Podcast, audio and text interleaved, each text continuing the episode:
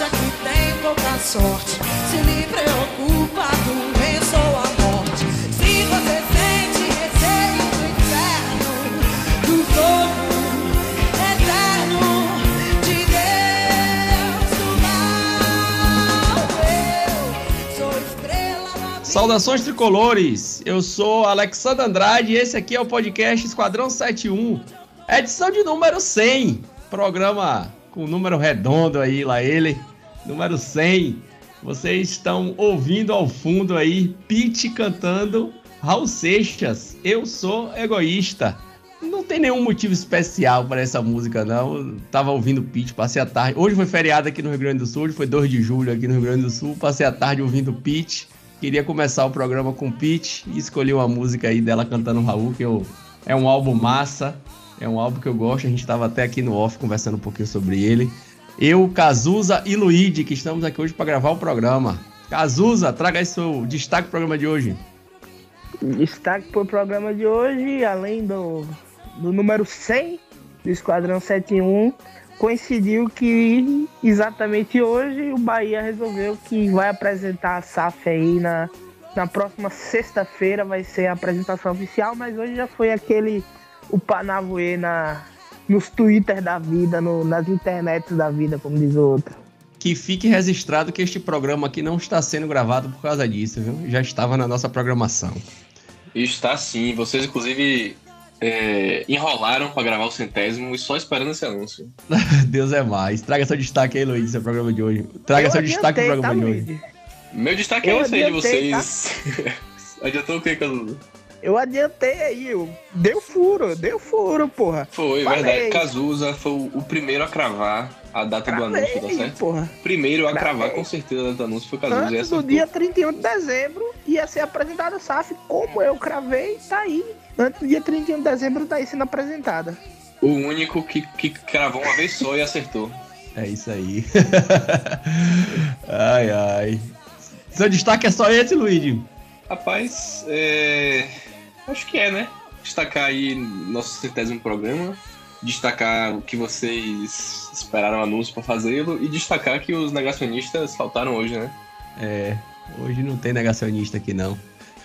Então é isso, beleza. Hoje o programa 100, o programa passado, né? Foi a entrevista lá com o Vitor Ferraz. Porra, foi uma experiência muito massa, assim, que eu queria compartilhar com vocês. Foi uma experiência, pra mim, muito engrandecedora. Agradecer a todos vocês, né? Aos meninos aqui do podcast por estarem aqui comigo, né? Estarmos juntos há 100 programas, há 99 no passado, fazendo, senão isso não teria nos oportunizado essa entrevista. E a vocês, ouvintes, que é quem nos dá repercussão, audiência, quem nos ouve, né? Quem nos chama, nos motiva.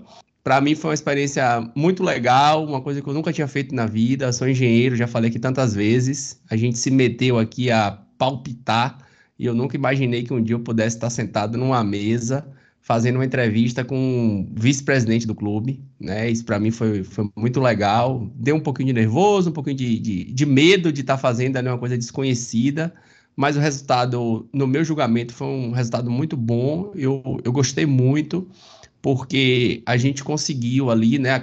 Eu era apenas o porta-voz, né? Então, ficar aqui registrado que eu estava ali apenas como porta-voz do Esquadrão 71.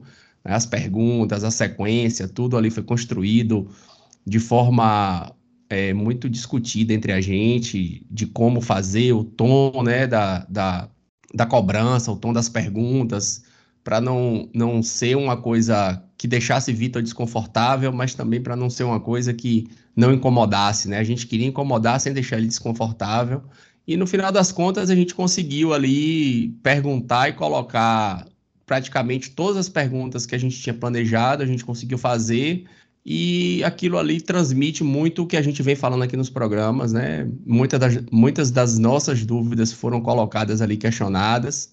Foi uma experiência muito legal. Agradecer a comunicação do clube, principalmente a Nelson Barros Neto, né? Que é o gerente de comunicação do Bahia, que foi quem intermediou esse contato aí, foi com quem eu fiz o contato pela primeira vez. Como sempre disse aqui, extremamente solícito, desde o primeiro momento, quando eu pedi para ele se existia a possibilidade, já que eu estava lá indo para Criciúma assistir o jogo, e ele foi desde o primeiro momento muito solícito, falou: Alex, se tiver condições de fazer, a gente faz. e a princípio ninguém da diretoria iria para o jogo, depois Vitor resolveu ir, foi tudo muito em cima da hora, a gente fez a entrevista ali uma hora antes da pré-eleção e ele chegou uma hora antes da entrevista, então ele, também foi muito solícito, né, agradecer a ele, o cara saiu de manhã cedo de Salvador, voo Salvador-São Paulo, São Paulo-Florianópolis, pega carro em Florianópolis, vai para Criciúma, que não é perto, chegar cansado e ainda estar ali disposto a dar entrevista, foi uma experiência muito, muito legal, muito engrandecedora, né? Espero que vocês tenham gostado, já foi, né, de longe o nosso programa mais ouvido, logo na largada, no primeiro dia, o vídeo lá a gente colocou, eu consegui captar as imagens também ali com a câmerazinha um pouquinho improvisada, não era a nossa intenção fazer vídeo, mas a gente conseguiu captar a imagem, conseguiu botar isso no YouTube também, então disponibilizamos completo no YouTube e alguns trechinhos lá que a gente achou interessante destacar também, já teve uma audiência também muito boa lá no YouTube, então é só agradecer mesmo e deixar registrado aqui que foi uma experiência muito legal, que eu gostei de fazer, viu? De repente pode vir mais aí pela frente, em outras oportunidades, quem sabe, a gente pode, de repente, tomar esse caminho aí. Lá no início do projeto, a gente tinha essa ideia de chamar pessoas e conversar, entrevistar, mas sempre teve o receio, né, por não ser nossa área, de repente a gente não conseguir entregar alguma coisa legal, mas acho que dá para a gente poder fazer outros com outras pessoas, de repente vamos dar aí também esse caminho pro podcast.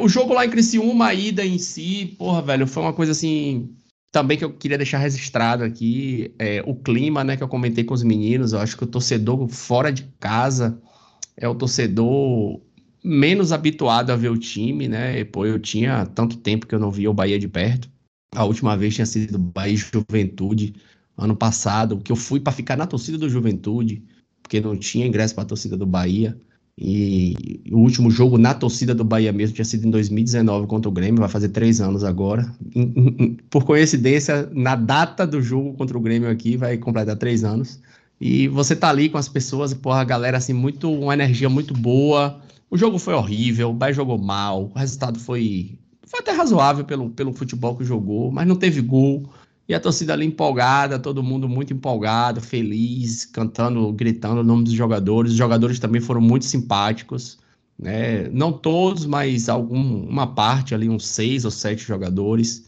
vieram até próximo da torcida, jogaram camisa, conversou, acenou, ficou ali um tempo fazendo o que eu acho que tem que fazer mesmo, né? O torcedor de tão longe. Eu conheci lá no estádio uma torcedora do Bahia que mora em Criciúma.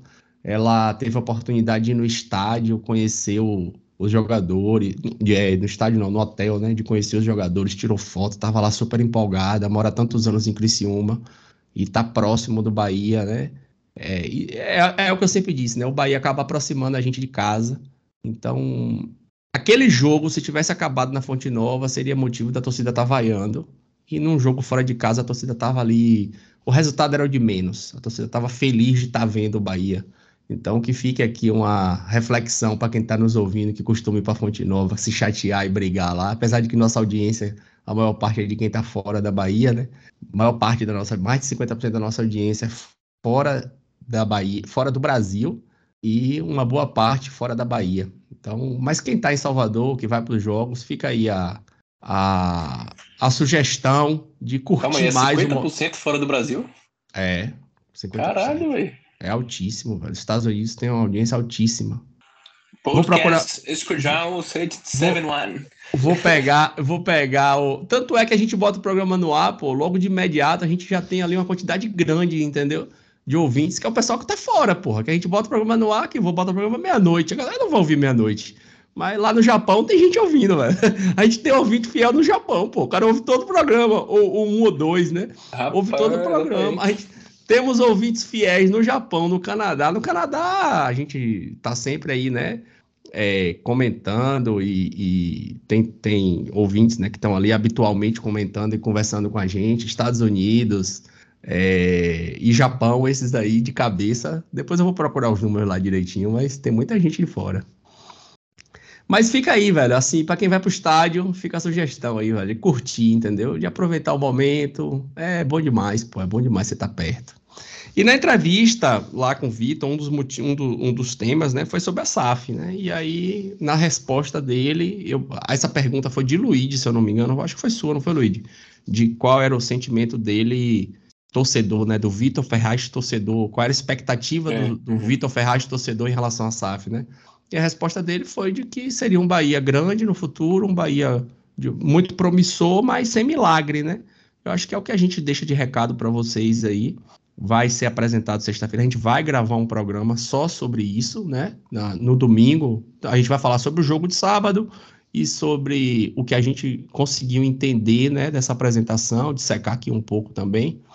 Mas é essa a expectativa, né? A expectativa é essa mesmo, acho que não tem como ser outra.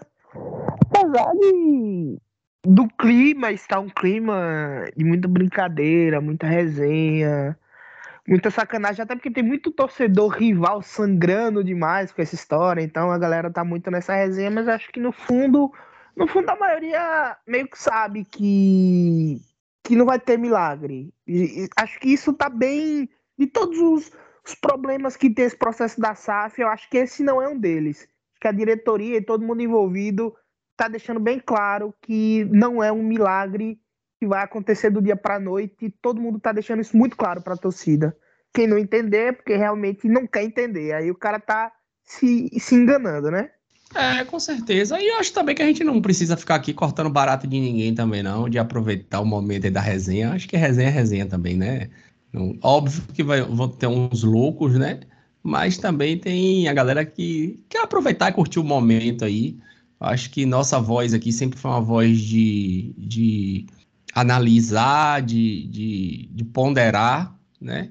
E sempre vai ser, né? Nós temos nossas observações, nossas contrariedades aí em relação a esse processo, isso ficou muito claro lá no nosso questionamento para Vitor Ferraz, né? Ele vasilinou bem ali a resposta, deu uma resposta evasiva, mas no final das contas, né, ele e Belintani montaram essa proposta aí que vai para adesão ou não, né? Essas discussões que vão acontecer, tudo que vai acontecer de agora para frente, pouca interferência nós vamos poder fazer, né? Mas deixa chegar sexta-feira, sábado a gente pensa, analisa direitinho, ouve, né? Que é importante ouvir também. Domingo a gente grava o programa aí com as nossas impressões e o que é que a gente entendeu disso. Vamos voltar para nossa realidade, para a Série B, né? Esse Grêmio acabou de meter 3-0 no Sport. Eu acho que sepultou ali as últimas esperanças do Sport. O Sport, que foi nosso último adversário, acabou ganhando da gente lá na Ilha do Retiro. Lamentamos, né, ter perdido esses pontos para o Sport, mas acho que sepulta o Sport de vez aí. O Grêmio, Bahia e Cruzeiro foram encaminhando. Ele deixa essa briga de Vasco e Londrina. Meu sentimento para a sequência da Série B é que o Bahia só precisa fazer o dever de casa, fazer o feijão com arroz, o que vem fazendo, né? O Bahia nunca perdeu 3 partidas seguidas na competição, e eu acho que não vai ser agora. E se o Bahia mantiver o que vem fazendo, né? De ganhar as partidas em casa, pontuar, né? Fora, como pontuou contra o Criciúma, ou às vezes ganhando, como ganhou vai ter 2 partidas fora agora, né? Novo Horizontino e Chapecoense. O Bahia pontuar nessas partidas, ganhar uma das duas, o caminho para o acesso aí tá bem pavimentado. Como é que vocês enxergam aí? Essa é provavelmente a sequência mais pontuável do Bahia. Tem aí 8 times para enfrentar e 6 deles estão disputando na zona de rebaixamento, né? Então, assim, apesar que historicamente, pelo menos a nossa impressão é que o Bahia às vezes tem mais problema com times da parte de baixo do que com times da parte de cima das tabelas. Mas esse ano não tem sido bem assim, né? O Bahia tem conseguido se impor bem quando enfrenta times de menor poder. E aqui, entenda poder como poder de futebol ou poder ofensivo, o Bahia tem conseguido ir bem.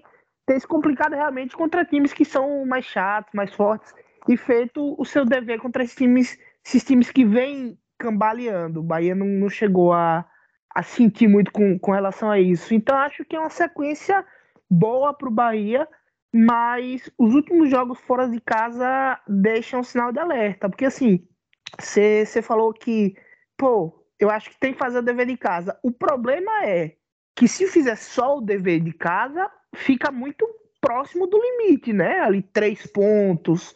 E aí, assim, fazer o dever de casa é obrigação, mas a gente sabe que a qualquer momento você pode pegar um jogo dentro da Fonte Nova que, sei lá, o time vem todo recuado, bate 5 bolas na trave, a bola não entra. Aquelas noites realmente que a gente conhece do futebol, sabe, aquela noite que você diz assim, pô, hoje não era o dia, se jogasse 2 horas aí essa bola não ia entrar.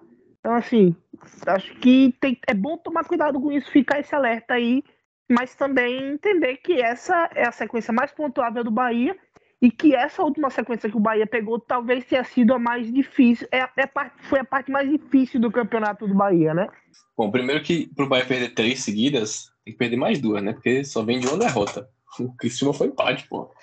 Mas eu acho que eu concordo com o Cazuza, na sequência tranquila. Eu acho que por ter jogos fora de casa em sequência também, a gente vai acabar ganhando fora de casa, porque, assim, um time do porte do Bahia na competição, né, do aproveitamento do Bahia, vai ganhar alguns jogos fora de casa, não vai passar pra simples sem ganhar fora de casa, né? E já vem de uma sequência muito negativa, então, assim, em algum momento vai ganhar fora de casa. Como agora tem uma sequência também de 2 jogos fora de casa seguidos, né, a última sequência de 2 seguidos, eu acho que vai ser nessa que o Bahia vai acabar ganhando, porque tá jogando tanto fora de casa que uma hora tem que ganhar, sabe? Mesmo que perca todos os outros, alguma hora tem que ganhar. E enfim, ganhar do Operário é obrigação, né? Não tem nem... Acho que não tem nem muito medo também de não ganhar, né? E aí, que a sequência de Chape e Novo Horizontino, eu acho que o Bahia vai acabar voltando a pontuar fora de casa e saindo ileso dessa sequência que já vem de alguns jogos aí no ganha em casa, perde fora, né? Acho que vai acabar recuperando aquela gordurinha tranquila. E é meio que só precisa disso, né? Ganhar esse top do Operário e emendar mais uma ou 2 vitórias aí. A Chape, que inclusive é um mandante horroroso, né? Então, se quiser considerar aí que é como se fosse jogar fora de casa para Chapecoense, né? Jogar dentro de casa. Então, o Bahia tem que aproveitar essa chance aí também. E eu acho que o Alexandre estava certo. Eu acho que o jogo do acesso vai ser o Vila Nova.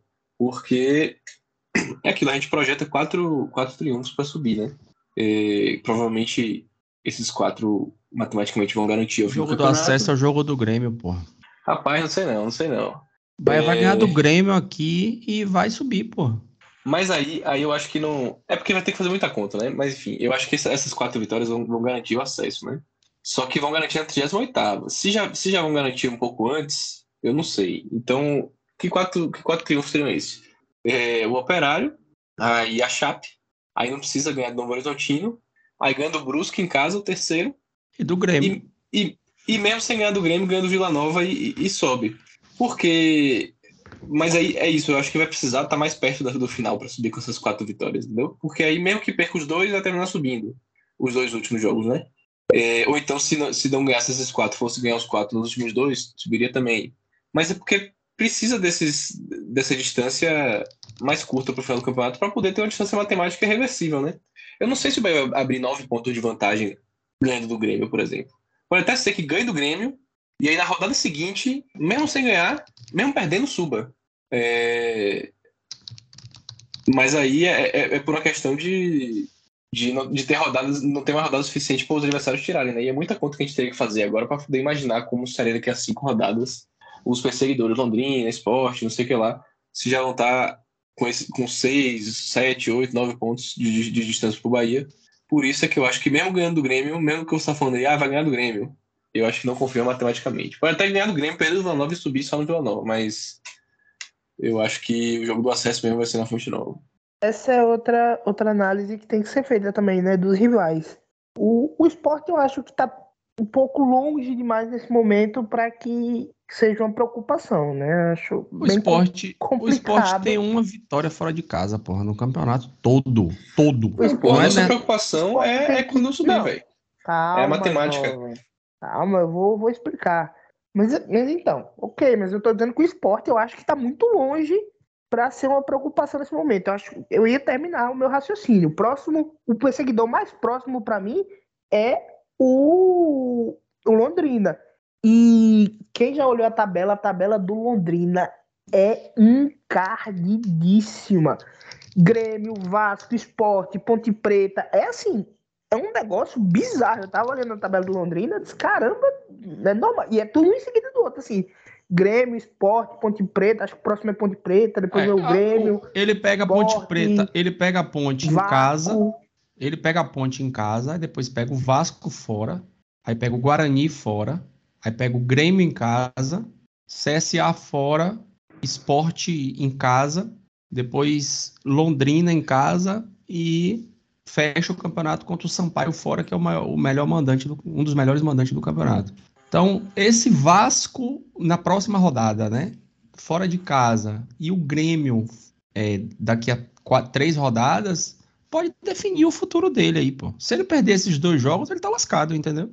Nesses próximos 5 jogos aí, o Londrina faz 3 pontos. Pois é. Não, e assim, que é mesmo que ele ganhe, pra ele ganhar, ele vai ter que estar tirando ponto de Vasco, Grêmio, Sport. E isso já faz com que o Bahia também se distancie dessas equipes, ganhando, obviamente, né?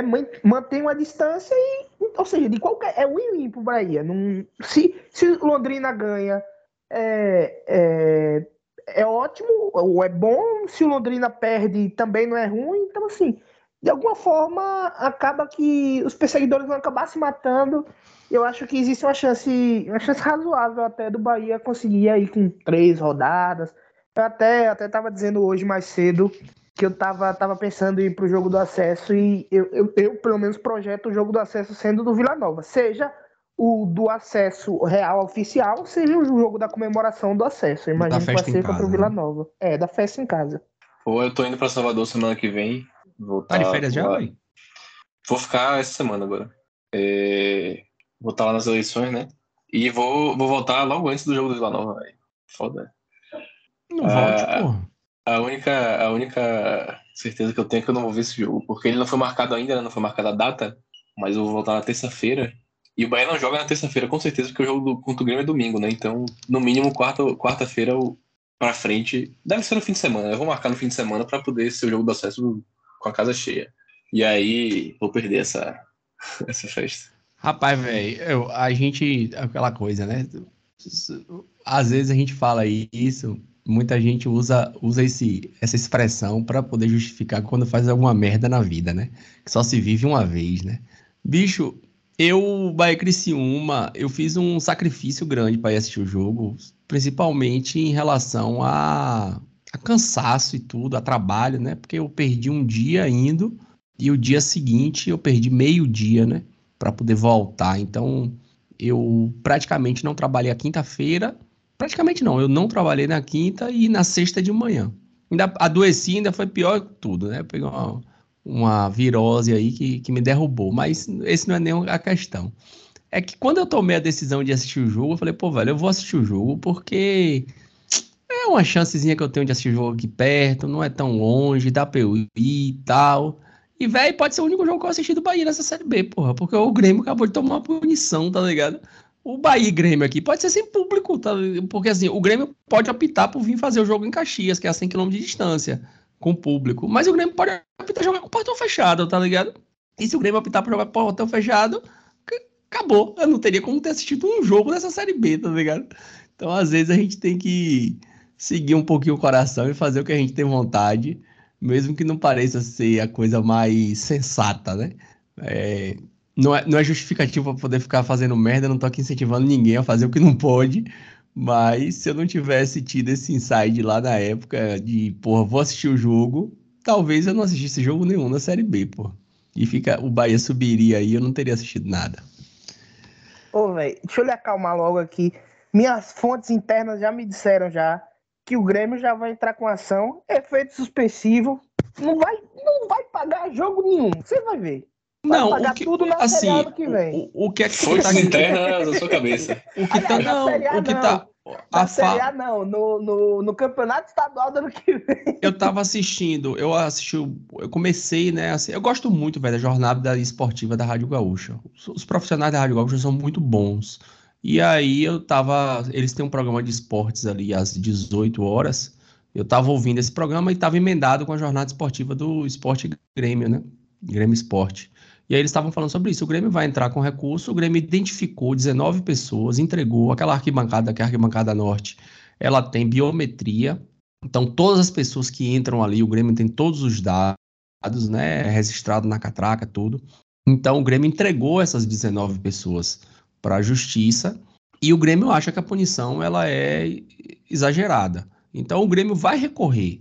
A questão é se ele vai conseguir o efeito suspensivo ou não, é bem possível que sim, e se o recurso só vai ser julgado depois do campeonato, né? Porque ele pode ser julgado antes do jogo do Bahia. O jogo do Bahia falta um mês ainda, velho. São 20 de setembro, agora o jogo é 16 de outubro, né? O Grêmio já deve entrar com recurso segunda-feira, tem 30 dias aí. Então, de repente, esse recurso pode ser julgado, pode ser pautado e julgado antes do jogo do Bahia. Então, o risco existe. Eu acho que o risco é mínimo, né? Até conversava hoje com os amigos e falava sobre isso. O risco é mínimo, eu acho, da gente não conseguir assistir o jogo, mas o risco existe, né? Espero que não, mas o risco existe. Em relação a esse jogo, velho, do Operário aí, qual a expectativa de vocês? Você acha que Enderson vai novamente fazer merda na escalação, tendo 12 dias aí pra poder treinar, pra descansar, pra ter todo mundo à disposição?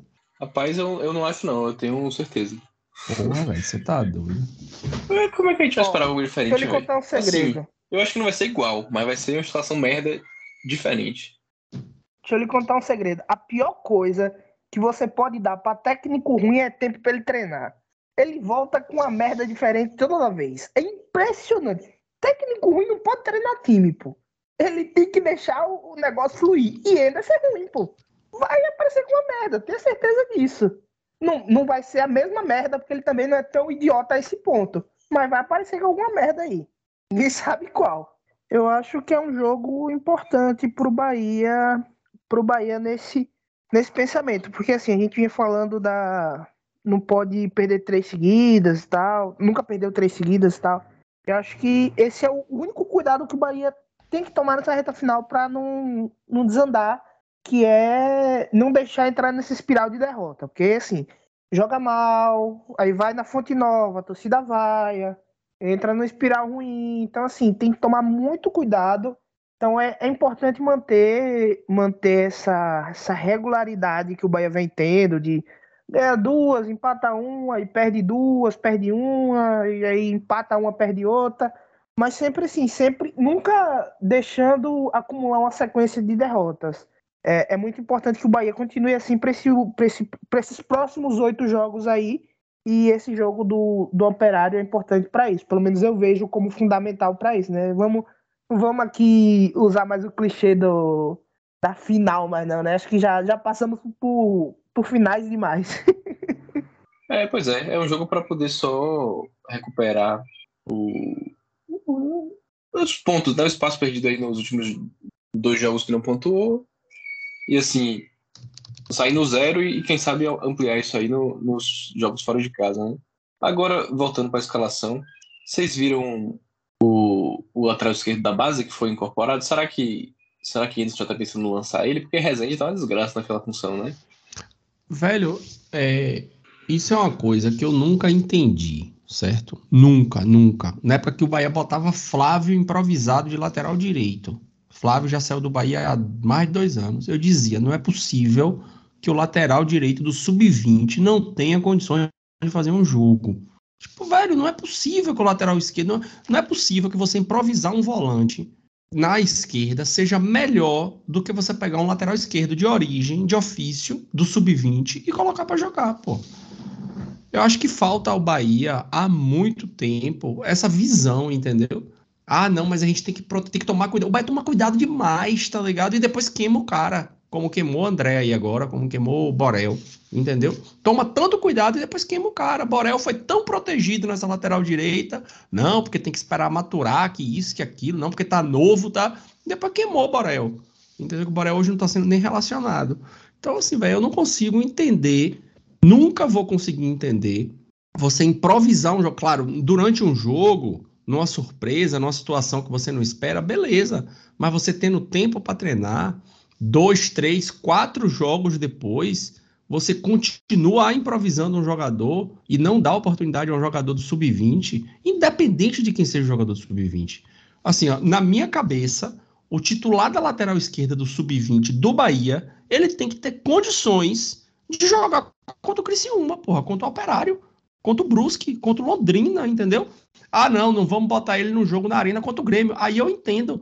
Mas, porra, ainda mais bem de casa com 8 pontos de vantagem do G4, né? Não é possível, porra, que esse cara não tenha condições de fazer um jogo contra o Operário dentro de casa, que o Operário é vice-lanterna da competição, porra. Tem alguma coisa errada, entendeu? Se esse cara não tiver condições de fazer esse jogo, ele tem alguma coisa errada, pô. Sei nem quem é o lateral, mas tem alguma coisa errada. É, não sei se é Rian, né? Porque... É Rian, né? É bom lateral, tá? É Rian ou Ryan? Assim, Rian. Ah, velho, é Rian, pô. Ryan. Tu chama Rodrigo, é Rodrigo, pô. Rian era Marcelo Rian. Né? Vai que é Ryan, né? Com Y, né? É... Só pra trazer um pouco das características dele, é um bom lateral, já tá há muito tempo no Bahia, um lateral forte, muito parecido com o Matheus Bahia. Ele me lembra um pouco o Matheus Bahia, aquele lateral forte que chega muito duro e que sabe aquele lateral de arrancada, entende? E ele ganha na força física, até a chegada ao ataque dele é na força física. Mas é muito parecido com o Matheus Bahia, faz umas bobagens aqui ou tá ali na parte ofensiva, mas tá sempre chegando com muita força física. Eu gosto muito dele, sempre achei um lateral bem, bem interessante, obviamente, e concordo plenamente com o que o Alexandre falou. Pô, a Arsenal estava lançando só agora, a última rodada do campeonato inglês, Premier League. O Arsenal me jogou um menino de 15 anos, meu irmão, para jogar a bola. 15 anos, botou lá no meio do jogo, lá, vai jogar aí. Tava até uma resenha com essa história. Então, assim, pô, ok, eu entendo que esse jogador não possa ser a principal peça da posição no time. Mas, pô, no momento que você perdeu 2 laterais e você não tem mais nenhum lateral de ofício, pô, o cara tem que jogar. Ou, no mínimo, tem que estar no banco, pô. Não, não é aceitável que ele sequer esteja no banco nesses últimos jogos, pô. Nem que seja para fazer gol, nem que seja para sentir o ambiente para, quem sabe, no próximo jogo entrar. Ou entrar no meio do jogo para tentar melhorar alguma coisa. Porque fica difícil. E, assim, você não só perde um jogador... que é importante, você não só coloca um jogador que não sabe jogar na lateral, que é o caso do Rezende, como você perde um jogador que é importante, seja começando o jogo, seja na rotação do jogo. Você perde um volante, você tá abrindo mão de um jogador importante, pô. Isso não existe em lugar nenhum do mundo, pô. Então, assim, não acho que vai acontecer, tá? Já vou deixando claro que, conhecendo o Enderson, acho improvável que isso aconteça, mas tô na torcida, pelo menos, né? Vou torcer, que é a única coisa que eu tenho feito nesses últimos tempos. Tá difícil, o Bahia fazendo tudo dar certo e conseguindo ser cada vez menos empolgante acompanhar, né, essa campanha. Agora, velho, assim, eu acho que a torcida, eu acho que volta um pouquinho lá pro que eu falei no início, né, eu acho que falta a gente curtir mais, entendeu, o momento, curtir o jogo, curtir as vitórias, né, as pequenas conquistas. Aquele torcedor, pô, que vai pra Fonte Nova, que o Bahia mete 3-1 no Tombense, e aquele cara vai pra ladeira da Fonte depois do jogo, sábado de noite. Aquele cara tá feliz pra caralho, tá ligado? Eu acho que o torcedor precisa ser muito esse torcedor. A gente fica também muito preso, às vezes, ao torcedor de rede social, né? Que a gente tá lendo ali, tá vendo, e esse torcedor é muito amargurado. Às vezes é o cara que tá em casa, puto porque não foi pro jogo, e fica ali vociferando as suas raivas, as suas frustrações, entendeu? O Bahia hoje, né, números aqui de ser Bahia números, o Bahia vai fazer sua melhor média de público na história do Bahia na Série B, entendeu? Se a gente pegar aquela Série B de 2016, né, que o finalzinho da Série B ali foi muito empolgante, porque foram jogos decisivos, jogos de casa cheia, jogos com gols no último minuto. Aquilo nos trouxe, assim, uma sensação de que a torcida estava mais engajada do que hoje. Mas aquela Série B, o Bahia teve média de 17.300 pessoas. Essa Série B agora, o Bahia está com média de 27.900. Né? O Bahia tende, se lotar contra o Operário, lotar contra o Vila Nova, né? Que são os 2 próximos jogos em casa. E o último jogo, se eu não me engano, é CRB, né? Operário, Brusque, Vila Nova e CRB. E Guarani, engano, né? CRB já jogou em casa já. Já jogou em casa, é Guarani. Então, esses 4 jogos, se o Bahia fizer aí, botar os 30 mil, né, mínimo 30 mil, o Bahia vai para a média próxima de 30 mil, entendeu? e seria próximo da média de 2004, que o Bahia jogava na Fonte Nova, que cabia mais de 60 mil pessoas, entendeu? Então, aquela média de 32.700 de 2004, impossível de ser batida praticamente. Mas a gente pega 98, né, que foi o primeiro descenso do Bahia ali em 97, e a primeira Série B, que foi uma Série B já, coincidência ou não, né, do Bahia SA, né, o Bahia trouxe o Wesley, o Bahia trouxe jogadores assim, né, o Bahia com dinheiro, o Bahia endinheirado, agora o Bahia tinha virado playboy, o Bahia ia subir com o pé nas costas, 98 tinha sido um ano bom, né, o Bahia tinha feito estadual bom, tinha feito campanhas boas durante o ano, e aquela Série C, aquela Série B de 98 foi uma Série B até razoável. O Bahia fez uma média que iguala agora, numa Fonte Nova que cabia muito mais gente, numa Fonte Nova que botava públicos de 80 mil, 90 mil na época. Então, assim, o torcedor tá indo, pô. O torcedor tá comparecendo, né? A gente vê relatos, fotos de torcedores fazendo festa na ladeira, no pós-jogo. Eu acho que tem assim, uma parcela muito pequena da torcida que não tem aproveitado e curtido, só que é realmente uma pequena parcela, entendeu? Não é uma parcela muito grande, não.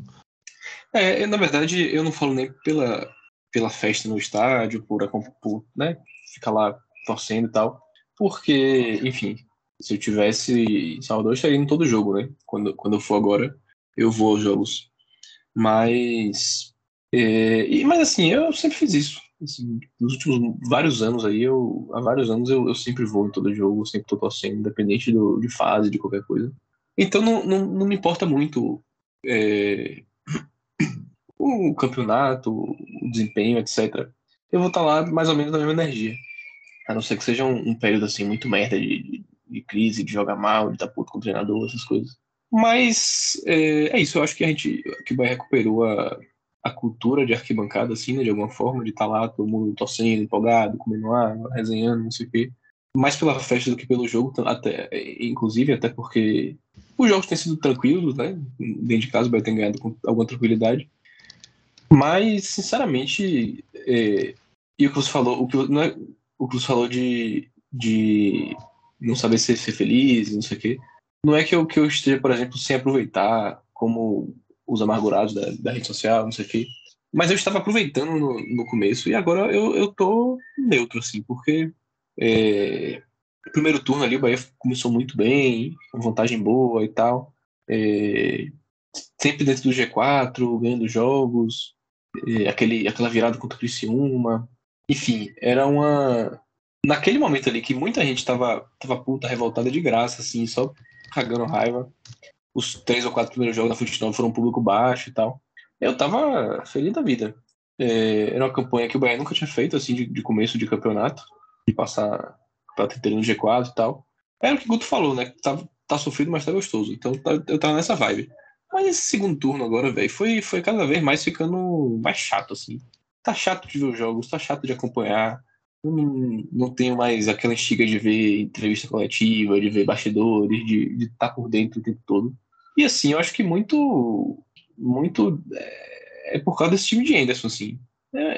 Você assiste o jogo em casa, beleza, ganha e tal, aí joga fora de casa, jogos horrorosos, escalação que você sabe que vai dar merda, todo jogo, né?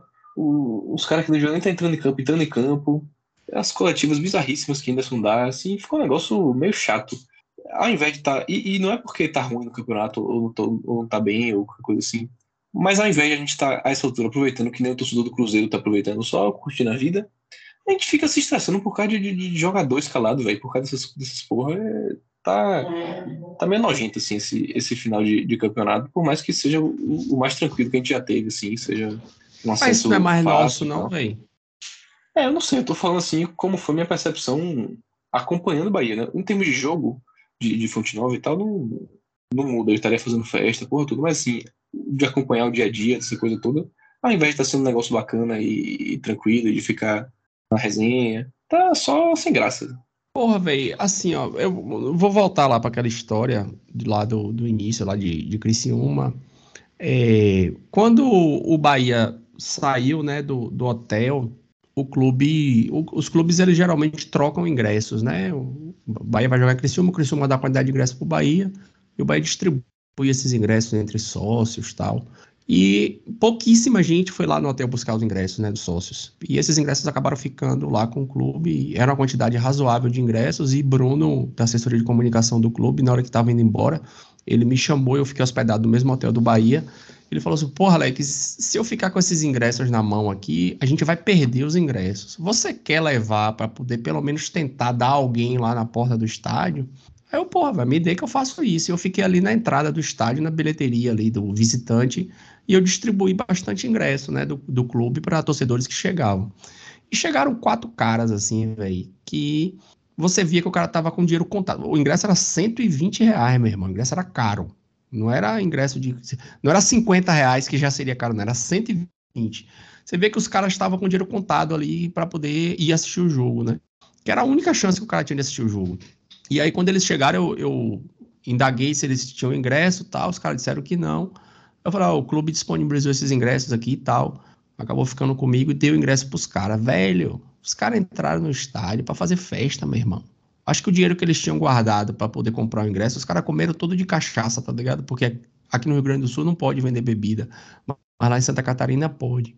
Os caras tomaram cerveja até onde não podia mais, velho. Os caras pegaram minha bandeira da Embaixada do Rio Grande do Sul e ficaram balançando, fazendo festa, tá ligado? O Bahia fez um jogo horrível, lamentável. Os caras estavam lá, é jacaré, tipo...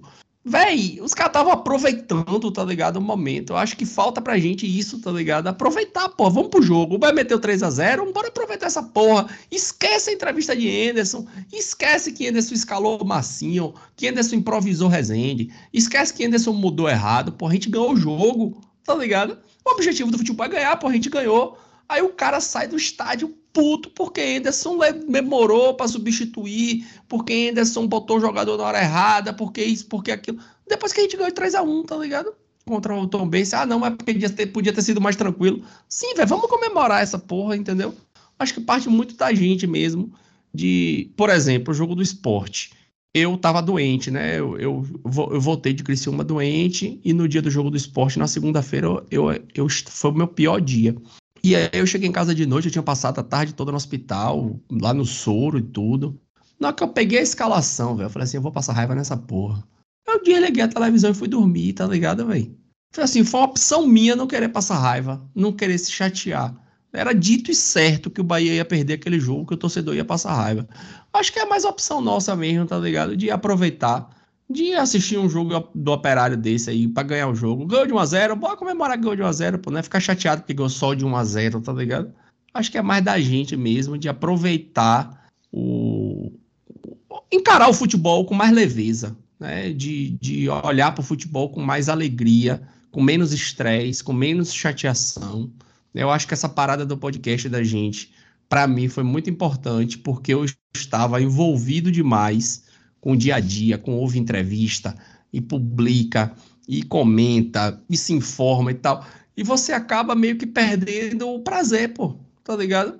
Você acaba meio que perdendo o prazer de estar ali assistindo uma coisa que lhe dá prazer, que lhe dá alegria, tá ligado? Tipo, muitas vezes você fica chateado num momento que era um momento de paz, que era um momento de leveza, de alegria, né? Eu acho que é mais nosso mesmo, aí, de encarar o futebol com mais leveza, e menos técnica, menos apuração, menos...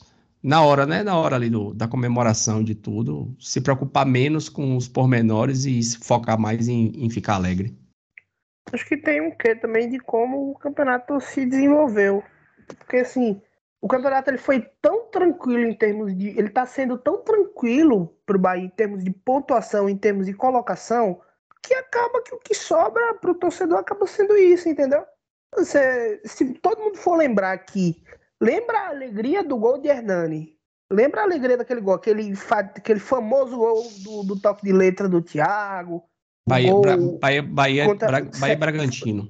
Não, Bahia e Sampaio. Ah, foi o jogo do Sampaio, foi Bahia e Sampaio. Bragantino foi o gol de Cajá. É, Bahia e Sampaio. Lembra esse famoso gol, que é o gol do finalzinho, né? Com toque de letra todo improvável. Toque de letra de Thiago, toda uma categoria do Hernani para fazer um gol, categoria que ele nem tem direito, mas enfim. Lembra da alegria desse gol.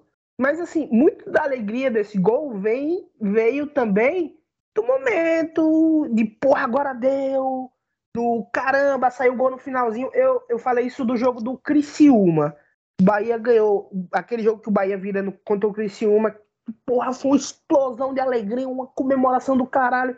Eu falei, bicho, se esse jogo tivesse sido 1-0, não, 1-0, tranquilo, gol no início morto, tava todo mundo irritadíssimo, puto.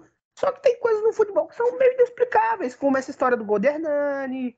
Porra, qual é a lógica de você ter mais empolgação naquele gol do que esse ano inteiro? Nenhuma, mas enfim, são coisas do futebol, essas pequenas coisinhas do futebol, então acho que sim. Naquele gol de Hernani, o Bahia era quarto colocado, né? O Bahia estava no G4, 56 pontos, fez 3, foi a 59, certo? Para essa rodada, o Bahia foi a 59, foi a vice-liderança. O Bahia estava num total de 0 pontos acima do terceiro e do quarto. Então o Bahia estava empatado. O Bahia empatou com 59 pontos com Vasco e Avaí e estava 2 pontos na frente do Náutico. E a sensação foi de, pô, agora a gente abriu pro quarto colocado, pro quinto colocado, nós vamos agora subir, tá ligado? O Bahia tá 6 pontos do Londrina aí, tem torcedor com medo, porra. E o Náutico jogava ainda? Isso. Na rodada? Não, isso deu final da rodada. Tinha acabado a rodada já. Isso foi o último. Eu lembro. Não, pô, eu tô dando o resultado da rodada, a classificação final. Da rodada. Ah, sim, é porque talvez o Náutico tenha se fudido na rodada, né? E aí a gente tivesse alguma chance de se ultrapassar, se perdesse, né? Ou empatasse. O jogo foi no mesmo horário. O Náutico ganhou. Mas assim, é o que a gente tá falando. 2 mas pontos. Né? Se você fica 2 pontos, você vai jogar fora de casa, que o Bahia toma no cu fora de casa. É nervoso, pô. Mas a gente ficou feliz. É isso que eu tô comentando, a gente ficou feliz. Não é só que a gente ficou feliz, não. Aquele gol, eu trouxe aquele gol porque ele foi explosão. Eu lembro muito. Esse gol é muito marcado na minha cabeça, porque quando eu comemorei 2021, a Copa do Nordeste foi outra explosão, muito de emoção minha. Eu lembro, na comemoração, de eu dizer, caramba, eu não comemorava tanto, que eu comemorei o gol de Gilberto, eu lembro, eu não comemorava tanto um gol desde o gol de Hernani. E olhando hoje, que gol merda, sabe? Que momento merda. E hoje, tipo, a 6 pontos, não consegue ter a mesma alegria. Então, assim, e não é porque eu mudei, ou porque as pessoas... Não é porque o futebol tem dessa, sabe? Às vezes você fica mais... A história, né? É o que a gente comentou. A gente fez essa brincadeira de ficar em segundo, ficar em terceiro, o que é pior, o que é melhor. Então, tem muito disso, sabe? Porra, ser o quarto, você é o que... Conseguiu, chegou lá, entendeu? É quase o primeiro, ser quarto é quase o primeiro. Tipo, você chegou lá, cara. Ser segundo é tipo, você não conseguiu o primeiro lugar, porra. Parabéns pra você, fez sua obrigação, então... Eu não vou dizer que eu vou torcer pro... Óbvio que nunca eu vou torcer pro Bahia perder, não, tá ligado? Mas assim, ó, pra mim, a classificação atual é a ideal pra acabar o campeonato. Cruzeiro em primeiro, Grêmio em segundo, Bahia em terceiro... O quarto pouco importa, se for Vasco, Londrina, quem quer que seja, né? Mas, para mim, essa era a classificação que eu tinha na cabeça, né? Só que o Grêmio não colaborou lá atrás. E eu não vou torcer para o Bahia perder, né? A gente vai ganhar do Operário e vamos retomar a posição do Grêmio. Vamos para segundo novamente. Mas é isso, velho. É o roteiro também. O roteiro... Você é pé frio, né? Então o Bahia vai perder do Grêmio aí na arena. Eu sou pé frio? Como é que eu sou pé frio, porra? Me explica aí. Olha, minha última visão de Luigi, você é o maior pé frio de todos os tempos. Minha última derrota. Luigi, empatar pra Luigi é pior do que perder 5 vezes, porra. Minha última derrota. Rebaixou o Bahia no passado no Minha última derrota em estádio foi pro Internacional, roubado em 2019. De lá pra cá. Você quer uma derrota pior do que aquele empate com o Juventude? Que empate com a Juventude, porra? Você tá ficando louco, ano passado, porra. No Japão, roubaram o Véi, eu já assisto o jogo fora de casa, porra. Meu aproveitamento fora de casa é melhor do que o Bahia fora de casa, porra. Entenda? Eu elevo o aproveitamento do Bahia fora de casa. Vamos encerrar, que Alexandre já tá mentindo aqui, já tá ficando feio. Não, ó. E é o seguinte: sexta-feira que vem, não nessa, né? Na próxima, a depender, eu vou pra Chapecó, viu? É longe. Chapecó é mais longe que Criciúma. Chapecó é quase. Chapecó eu já fiz um bate-volta uma vez, viu? Chapecó é quase 500 quilômetros. É, eu fui para Criciúma, seria Salvador, Feira Jiquié, que dá 300 quilômetros, né? Chapecó seria Salvador Conquista, é mais longe um pouquinho. Mas, vamos ver. Pelo menos na Arena Condá, você nunca voltou com rebaixamento, né? Ai, procurar o que fazer, pô. Então, beleza. É isso aí. Agradecer a todo mundo que chegou até aqui. Domingo a gente vai gravar um programa. Vamos falar aí sobre a SAF, sobre nossas percepções, do que a gente vai ter. Vamos falar do jogo do Operário, com fé em Deus aí, depois de uma vitória contra o Operário, Bahia na vice-liderança. Nos sigam aí nas redes sociais, no Twitter, @Esquadrão71, 71 em numeral, no Instagram, @Esquadrão.7171 também em numeral. Um abraço a todos, muito obrigado e até o próximo. Valeu. Valeu. Um abraço, Clariana. Porra, Cazuza. Eu deixo isso, eu corto. Se quiser deixar mesmo, se quiser cortar, corta. É a sua escolha, tá ligado? A galera tava nessa expectativa aí, rapaz. Tem uma... Eu simplesmente não ligo, tá ligado? Tem uma semana que desativaram o perfil, porra, a galera tava nessa expectativa. Era pra sexta.